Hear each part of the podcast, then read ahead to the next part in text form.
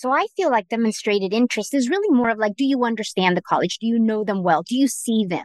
And the more that you see them as a student, the more that you understand them really benefits you, the student.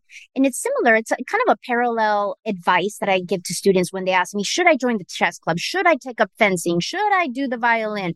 And my question is always like, do you want to? Is this something that you will find enriching and valuable? Because at the end of your high school career, if you join the marching band or the gardening club or Model UN, are you going to regret that? Because if you're just doing it for college applications, that's going to be very clear. It's going to be very superficial.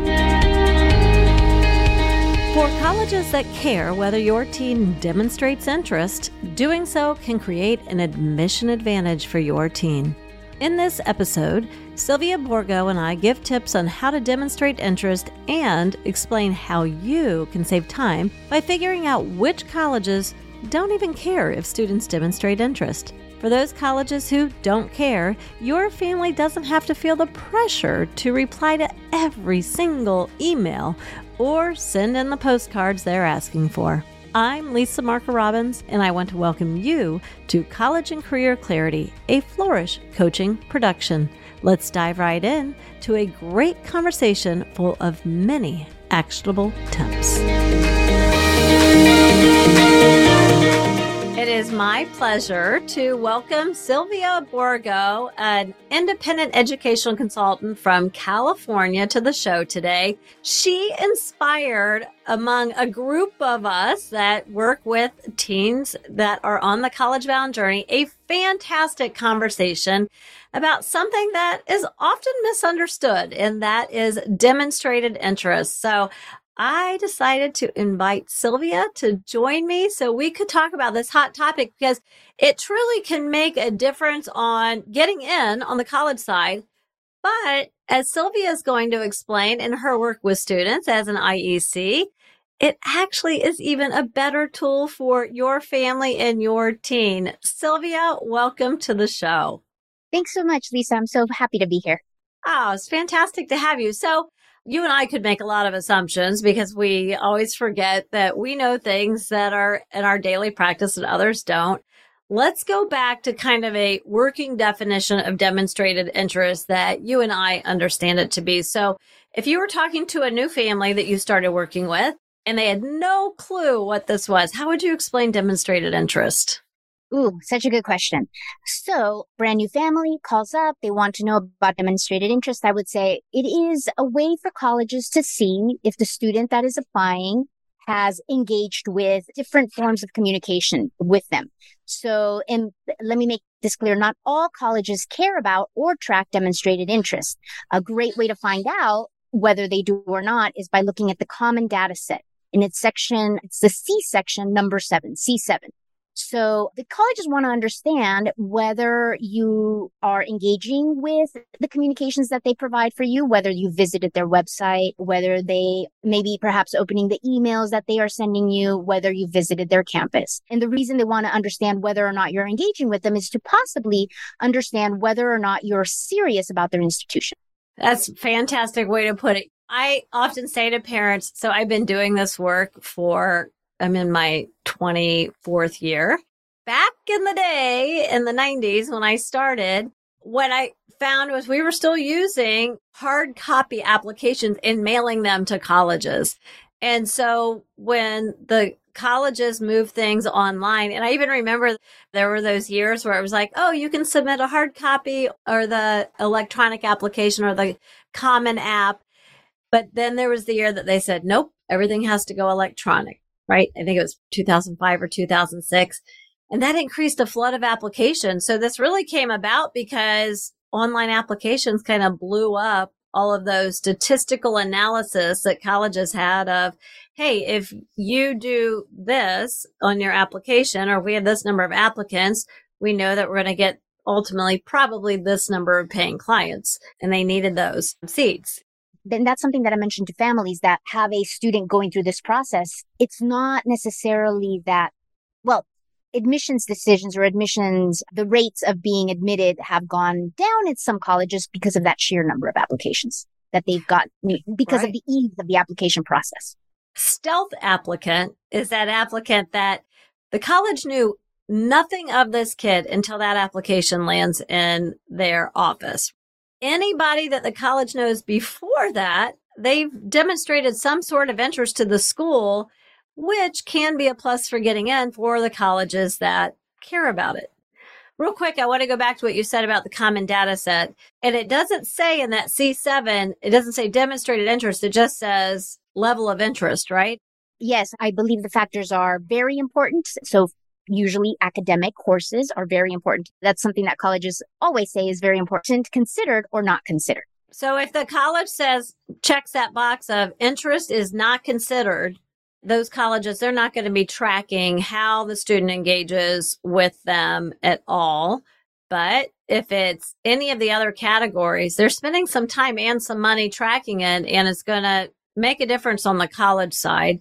So before we talk about the differences that it can make on the student side, let's talk about like if a family said, well, how in the world would we demonstrate interest to like send up those flares to let the colleges know that we're interested? Like, what are some of your favorites to recommend as an easy way for families to start saying like, Hey, I'm interested in your school. It's almost like dating, right? Yes, 100%. My favorite way and probably the easiest way is to get on the school's mailing list. On every website, a school would say like, would you like to receive information from us or upcoming events? Get on that school's mailing list. If you're really interested in the institution, it's going to be fantastic for you to understand, oh, wow, they have a speaker coming into town or they have a webinar that they're offering coming up next month. That's fantastic. And that I think is the easiest way. Another fantastic way, I think, to understand the college, but this does require quite a bit of resources and maybe time, and maybe not everyone can engage at this level, is to visit the campus. And I love campus visits because the student, I have a college, but my oldest is in college and he did end up at an institution where immediately, like his little spidey sense just flared up as soon as he got out of the car into the parking lot and he was like, Oh, okay, this place is special. So the campus visit was a huge privilege that he had and we were able to make that available to him. And that was my favorite. So when you have a family that you're working with, you guys are fortunate. You could get on campus and I experienced that with my own children who have gone to college. And it does. The light bulb either goes off or you see it dim sometimes pretty quickly too, which is, in my opinion, still a win because it's giving you information that helps guide your decision making. But how do you advise your clients who say, okay, well, either time or money or we're interested in a school where we've got the time and the money to go locally, but gosh, that is all the way across the country. I don't know that we can go do an in-person visit. And that's a school that highly values demonstrated interest. What can I do in lieu of getting on campus? What are some of your suggestions for them to do that? Oh, okay. So I have two that right now are super popular with all my juniors. If they can connect with a regional rep, Sometimes regional reps make it out to the high schools and they have these like little lunchtime offerings. So connecting there. There are also possibly regional fairs. So maybe the Southern California reps will be hosting an information session or Northern California or Cincinnati. And if they can't make it out to an event or the reps do not visit their high school, I also suggest there's reaching out to the regional rep for real nuanced and intentional questions about programs and so forth. Not something that can easily be answered. Like, do you have a poli sci department? That would be just a bit of research they can do on the website before contacting a regional rep, but something very nuanced. For example, does your astrophysics department offer field trips out to your observatory? And how often do they go? So real nuanced questions that the regional rep would be able to help out with. And that can feel, I know it feels so intimidating to kids. I do have, and I'll drop this in the show notes because I see a lot of times where kids get nervous about being the one to reach out because they're not new. And as we know, you have kids in this age group. They like to text, Snapchat, Instagram, and all the other things, but not email. And so it can feel scary to send an email to an adult. So I do have, and I'll drop it in the show notes, just a little guide about how to write a student email so that it A gets attention B gets an answer and it's not too much, but it's enough, right? There's that fine line. So I'll drop that in the show notes because I know that colleges can tell when those parents write the email and you and I visit colleges all the time and they say, we want to hear from the student. A hundred percent. And the student gets so much more excited when they actually hear back from the regional rep or even professors. They can reach out to professor. As a matter of fact, side note, my husband's a professor he loves it when students reach out, whether they be undergrads, graduate students, or even high school students, because he has spent his life researching and understanding the field that he's in. So what a better, you know, to have that impressionable young mind, like to have that chat about what it means to be a professor in this field. It's just enlivening. In my launch career clarity course, where we're working on the right college major and the future career for students, I teach in module four how to curate experiences. I always say get up close and personal to talk to somebody about their job. And to your point with your husband, when somebody's excited about their university or their job or their program, adults want to help. They are usually more than happy to respond to the students. Absolutely. So those regional reps as well are just the most enthusiastic. They tend to be just a bit on the younger side, maybe mid 20s, late 20s, and they really they're not that far off in age with the uh, high school applicants. So I think that there's a possibility for great collaboration and communication between those two.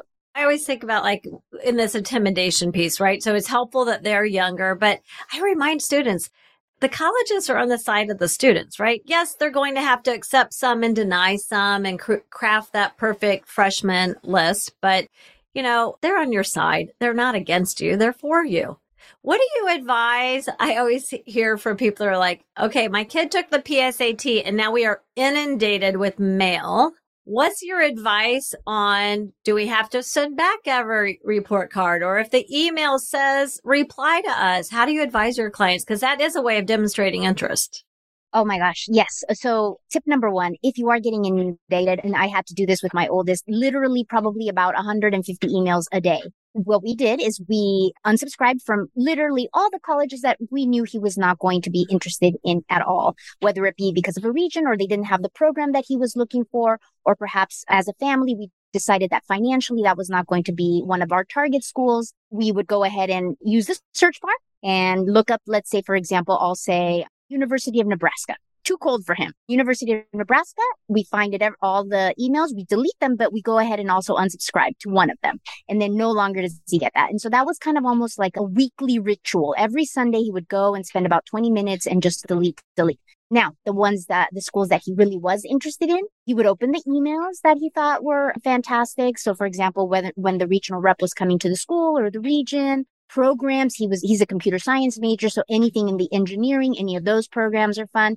And then of course, some of the social aspects, like guess what we're doing for Halloween on our campus, or these are some top tips. He would open some of those. Okay. So kind of look for that trash can on your email or maybe in your house. I remember there was a school that my oldest, it was one of the early ones that sent him something. And I just went over, I said, we're throwing this one away. It is not in our family budget to attend here because that school ultimately has to fit for your college major, your family's finances, any kind of special needs that you have for sure. Okay, so we've been talking about like colleges really track this. Like I, I remember one time I called up to Case Western to check on something with a student that I was working with. And they're like, well, we saw that he opened the email at 8.36 a.m., but we asked for a reply, didn't reply. And I was like, oh, wow, they got a lot of detail here. So that's the college side. It matters to them because they've got so many applicants. They know that a kid who demonstrates interest regularly is more likely to attend than a kid who's a stealth applicant. Now, you have a perspective that you bring to your clients about how to think about demonstrated interest from for themselves. And I think it's really helpful because we're always so worried about like, am I checking the right boxes for the college? You've got some great advice on how to think about this that's really more student centered. So why don't you share a little bit about that? Yes, absolutely. So I feel like demonstrated interest is really more of like, do you understand the college? Do you know them well? Do you see them? And the more that you see them as a student, the more that you understand them really benefits you, the student. And it's similar. It's uh, kind of a parallel advice that I give to students when they ask me, should I join the chess club? Should I take up fencing? Should I do the violin? And my question is always like, do you want to? Is this something that you will find enriching and valuable? Because at the end of your high school career, if you join the marching band or the gardening club or Model UN, are you going to regret that? Because if you're just doing it for college applications, that's going to be very clear. It's going to be very superficial. And really, you could very well not get into one of the schools that you're thinking is your top choice. And then you're, you'll say to yourself, well, why the gardening club? I should never have joined. I should have gone the skiing club instead.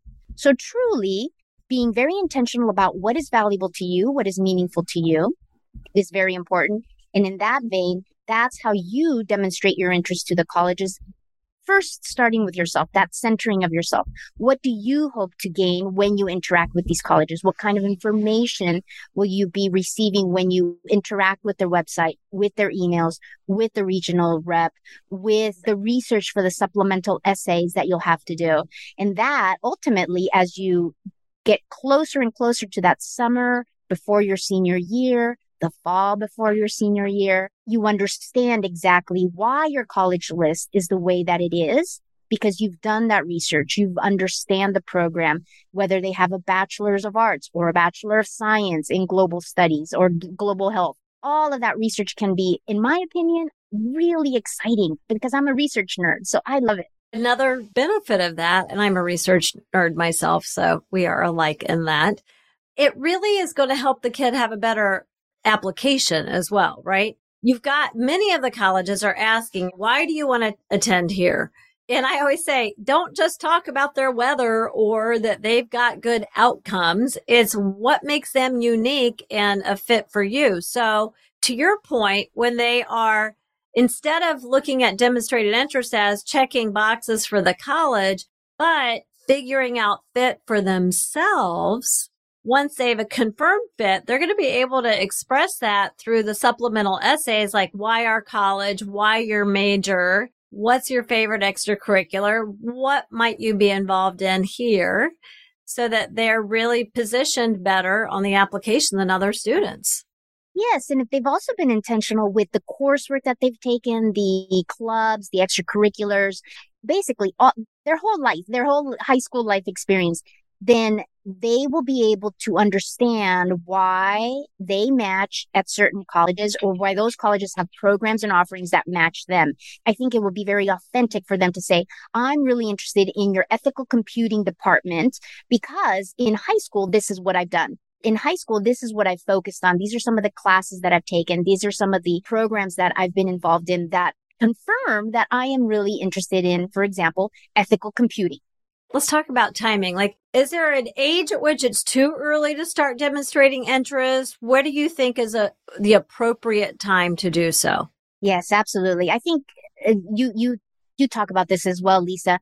Ninth grade, just explore, have fun, make sure that you're comfortable in your high school environment. You do well in your classes. That's the foundation. 10th grade, some students are taking honors classes, maybe a couple of APs that first year. So still focus on your academics. I would say maybe the second half of 10th grade is kind of the sweet spot to start beginning some very easy peasy demonstrated interest. If there are schools in your local area, for me, I live in Southern California, whether that be San Diego or just Southern California, just trying to visit a few of those schools and understanding, well, what's the difference between this medium sized, uh, large college, small college, helping to just form your first initial perception of what those might feel like.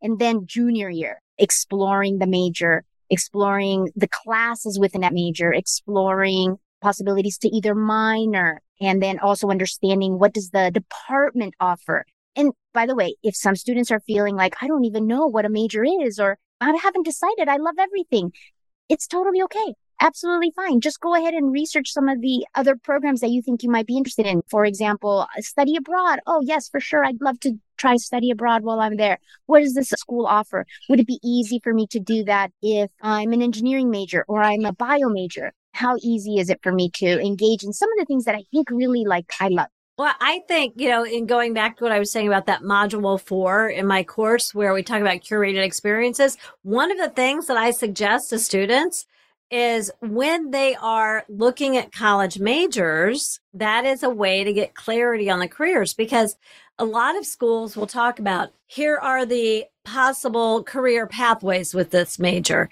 Here's the coursework. Well, that can start to give you clues even on, like, to your point, there's a lot of kids as a sophomore, they have no idea what they want to study, but just in a general sense, start doing it. One of my favorite sites, I wish every college did this, is the University of Illinois Urbana Champaign's website where they lay out for every college major, like what matters most for getting admitted to that program.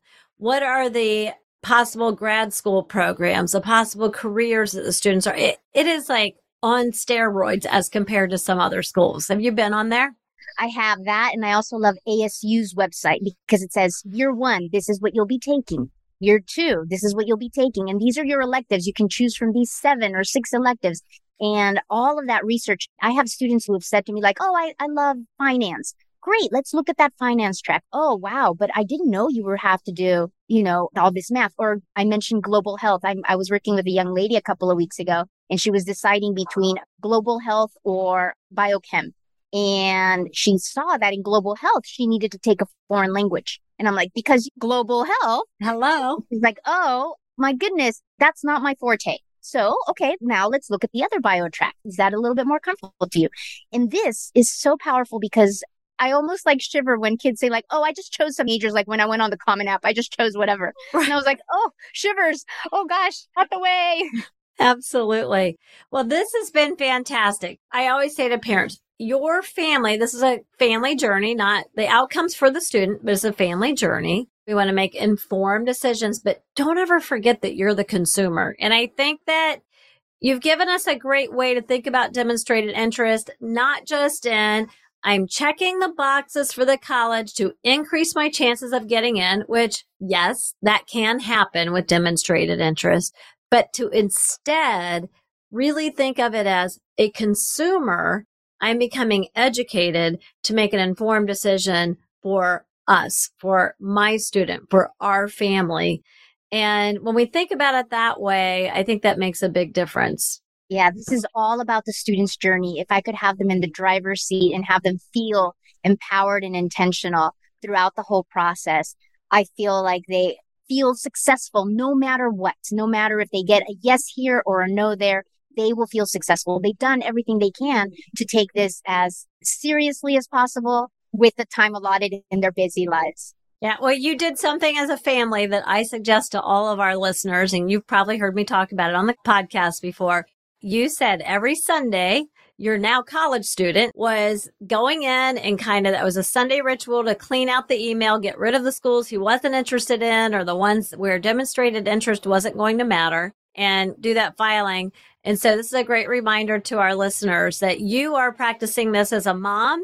You are practicing this with your clients. I suggest it to all of my listeners that you carve out intentional time, typically on the weekends, but you do it every single week. So it becomes a ritual, a practice. Students become more open hearted and open minded through that. And then you're doing it with intention and you're not going to fall behind. So bravo, Sylvia. Thank you so much. And then Mondays, by the way, he would open up his college portal email. Is there anything else I need to know that I need See? to take care of? Because then he'd be able to walk in on Monday morning or Tuesday morning and say, oop, I need a transcript or I need this. So Sundays and Mondays were just getting it all done. Yeah. And listeners, just find the day that works for your family but make it a practice, make it a ritual, and try to keep the other days of the week as a college bound free zone so our kids can concentrate on all the other things that they've got going on. Sylvia, thanks for making time today. I know this is going to be very helpful. Where can our listeners find you if they want to keep in touch? I am actually a big fan of Instagram. So I am at DJ underscore educational consulting on Instagram. I'm also on Facebook, also DJ Educational Consulting, my website. And by the way, DJ is not necessarily like music DJ. Everybody asks. It's actually the initials of my son's names. So one is a D and one is a J. Yeah. I love that. That's sweet. I love it. Well, we'll put that in the show notes to make it super easy to find. Have a great day, Sylvia. Thank you so much, Lisa recorded, I realized you all probably need a bit more guidance on how to use the Common Data Set. I filmed a quick video and put it on the Resources tab of the Flourish website. Just head over to flourishcoachingco.com to find it. It's also on my YouTube channel. Your college bound challenge for this episode is by the end of this very next weekend to first learn how to use the common data set to figure out if a college even cares if your teen demonstrates interest. Discovering this will actually create some freedom for you in not feeling pressured to open a reply to every single email. That's a huge win. Additionally, have your teen do something this week and every single week in the future to demonstrate interest to a college that they are interested in, and that college is tracking interest. While you're at it, delete the emails that don't matter and head to the recycle bin with the mail you no longer need. If today's episode was helpful to you, please share it with a friend who needs this too. Your friends might just be trying to reply to every single email when you now know it's unnecessary. They will thank you for sharing. Thank you for listening to College and Career Clarity Podcast, where I help your family move from overwhelmed and confused to motivated, clear, and confident about your teen's future.